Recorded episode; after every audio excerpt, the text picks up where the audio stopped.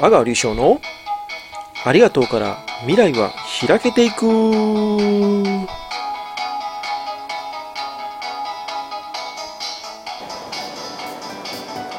はいやってまいりました。阿川でございます。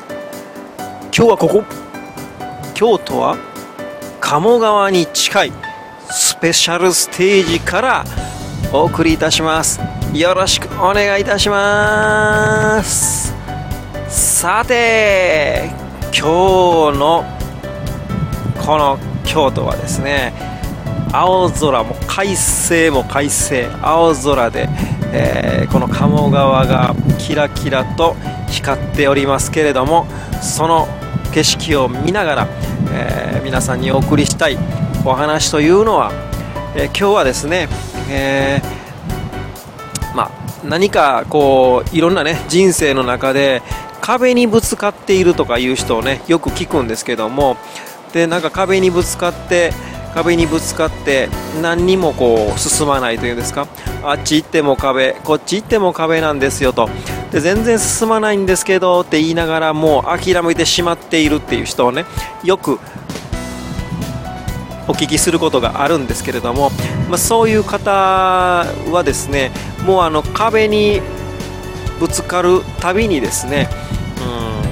うんもうあのどっちかっていうと、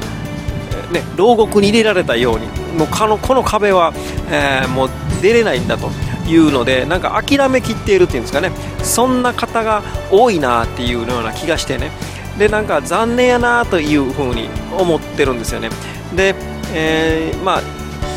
壁っていうのはまあ例えばその今までねちっちゃい頃から壁はいくつもあったと思うんですよ。でもしあのちっちゃい頃に壁が現れてたら、えー、例えば親御さんがね、えー、あなた壁が現れてるからあるからあのこのはしごを登りなさいと、えー、はしごをね、え差し出してくれたかもわからないしそれかもしくは例えば肩車をしてやるからこの壁の上にあなた登りなさいというふうにね助けてくれたかもしれないです、そういうふうにしてね、えー、なんか壁が出てきた時には助けてもらったような、ね、ことで今度もね今度もっていうか今もね、えー、なんか誰か助けてくれないやろうかっていうねそういうふうに思ってるかもしれないですけども、えー、ちょっとねその壁っていうものだけを見てしまうともうこの壁高すぎて高すぎてちょっと私無理やしとかいや俺これちょっと無理やでどう考えてもこの壁はってなんか果てしなく高いやんかってでもこれちょっとどう考えても無理やからなんともしょうがないでっていうようにねあの理解してるかそこのところをちょっとね今日はちょっとだけなんかまあヒントというかこれこの考え方を取り入れてみられたらどうでしょうかっていうのをねお話ししたいなと思いまして。でその壁っていうもの、まあ、自分の中、まあ、自分に現れる、えー、どっちかっていうと試練というかそういうものかもしれないです。でもそれ壁を登らないと、ね、次のステージへ行けないのかっていう話なんですよ。でそこにえっと、みんな今まで、えー、例えば親御さんがはしごをくれたから親御さんが肩車をしてくれたから壁を登っていけば上のステージに行けるっていう次のねステップに行けるっていうなんか経験をしてきたもんですから壁を登らねばならないっていう概念がね頭の中にもうぎっしり入ってるのかもしれないです。この壁をいかにして登らないといけないかって。で、何度も何度も登りますと。何度も何度も登るんだけども、えー、ある時も、これは俺には無理やと私には無理やって言って諦めてしまってその壁を登ることを諦めてその壁の下で過ごす、まあ、壁の下で暮らすことを良しとするっていうところに至るのかもしれないですでもそういうことをしてるなくてもですね、えー、実はあの裏技というかこの方法を知ってますっていうことなんですけども、えー、実はですねあの壁壁をよく見てもらったら壁に穴が開いてるところがあるんですよね。でその穴なんやねんそれっていう穴なんですけども、えー、実はそこには壁が扉に変わる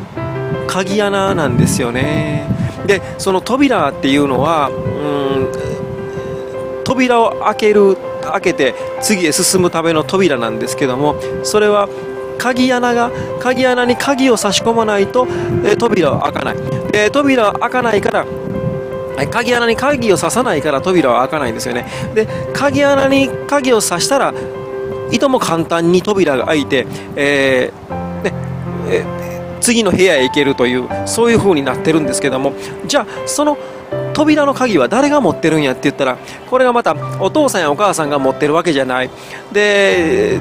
誰か近所のおばちゃんが持ってるわけでもない。これは誰が持ってるんやって言ったらどちらかで言うと自分があこの人ちょっと苦手やなとかちょっとこの人ちょっともう申し訳ないけど顔にしてほしいわっていうような人が持ってます。でその人にもうその人嫌いやからって言って逃げ回ってたんではその鍵がないっていうことです。その鍵が、えー、渡してもらえないっていうことです。でそのその人の存在を認めてその人のことを認めた瞬間に鍵をね鍵がこの鍵使います？みたいなことで、えー、渡してもらえるんですよね。でそうなってきた時に、えー、扉がね開けることができる。そしたらその扉の向こうの部屋へ進むことができるんですよね。でそんなことを、えー、は知らずに壁登らなあかん壁登らなあかんってこの壁登らなあかんって思ってたらずっと進めないですけども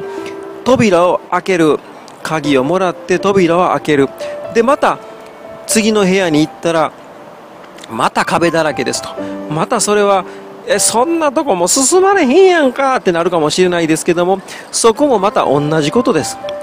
次の扉を目指して鍵をもらう。で扉を開ける。でまたそれはもちろん嫌な人であるかもしれないし苦手な人かもわからないけどその人から鍵をもらって扉を開ける。そして次の部屋へ進んでいく。でまた次の部屋へ進んでいくっていうことを繰り返しているうちにどんどんどん、まあ、なんや扉ばっかりやんかここっていうのかもわからないです。でそんな風に思っててもそれでも扉を開けて進む。扉を開けて進む。扉を開けて進む。ずっと扉ばっかりやんかって嘆くことはないです。その先に扉を開けた瞬間にあら階段があるやんかこんなところにっていうのが現れてきますから。なんなんやこんなとこに階段があったんかってね。で次のステージに登れるっていう階段に突き当たるでそこのところに至るまでのなんかポイントは何やったかって言ったら扉を開ける鍵をもらう。そして扉を開ける。で扉を開け続けて前へ進む。進む進む。ね。そしたら階段が見えてくるっていう。そしたら次のステージに行けるっていうことなんですけどもこの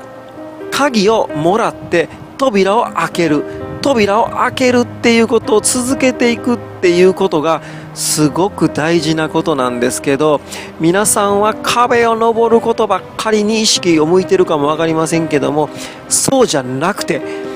扉を開けるっていうことを続けていったら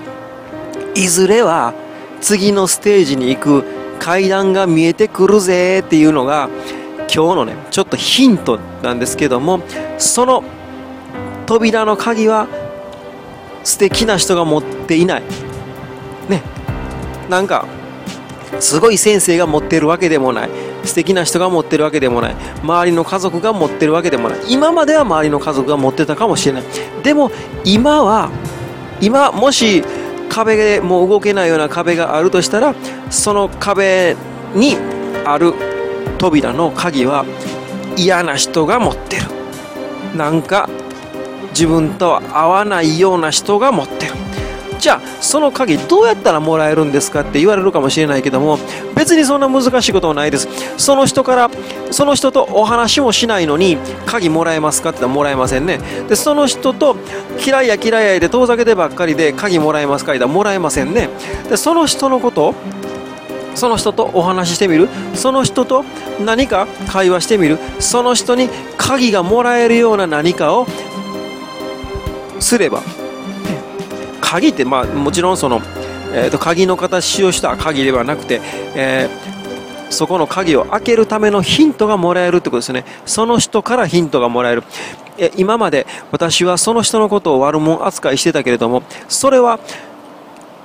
100人いたら99人は誰もその人のことを悪者扱いしてない。私だけがその人のことを悪者扱いしてるんだったら、さて、私が悪いんですか？その人が悪いんですか？ってもしかしたら私が悪いかもしれないっていうことに気づいてほしいなっていうことなんですよね。だからそういうところに目を向けたときに、その人のことが違う存在に見えてくる。違う何か姿に見えてきたときに何か話を聞いて、えー、いろいろね、こう語り合っているときにヒントが見えて鍵ですかと鍵ならあなたが欲しい鍵はここにありますよって。あなた今まで私を遠ざけていたけども、えー、それによく気づきましたねっていうことで何かあの渡してもらえるものが出てくるんじゃないかなっていうのがね、まあ、これがあの今日の壁にぶち当たった時にぶち当たってる人は特に、えー、壁をよじ登ることを考えるんじゃなくて扉を探せと。扉を開け続けろっていうことです。扉を開ける鍵は嫌な人が持っている。苦手な人が持っているからその人に鍵をもらって開け続けるんだよっていう。その先には必ずきっと、えー、階段が待ってるからそこまで扉を開け続けないといけないよっていうのが今日のねこの京都鴨川の特設ステージからお送りしたかったことです。ありがとうございます。またよろしくね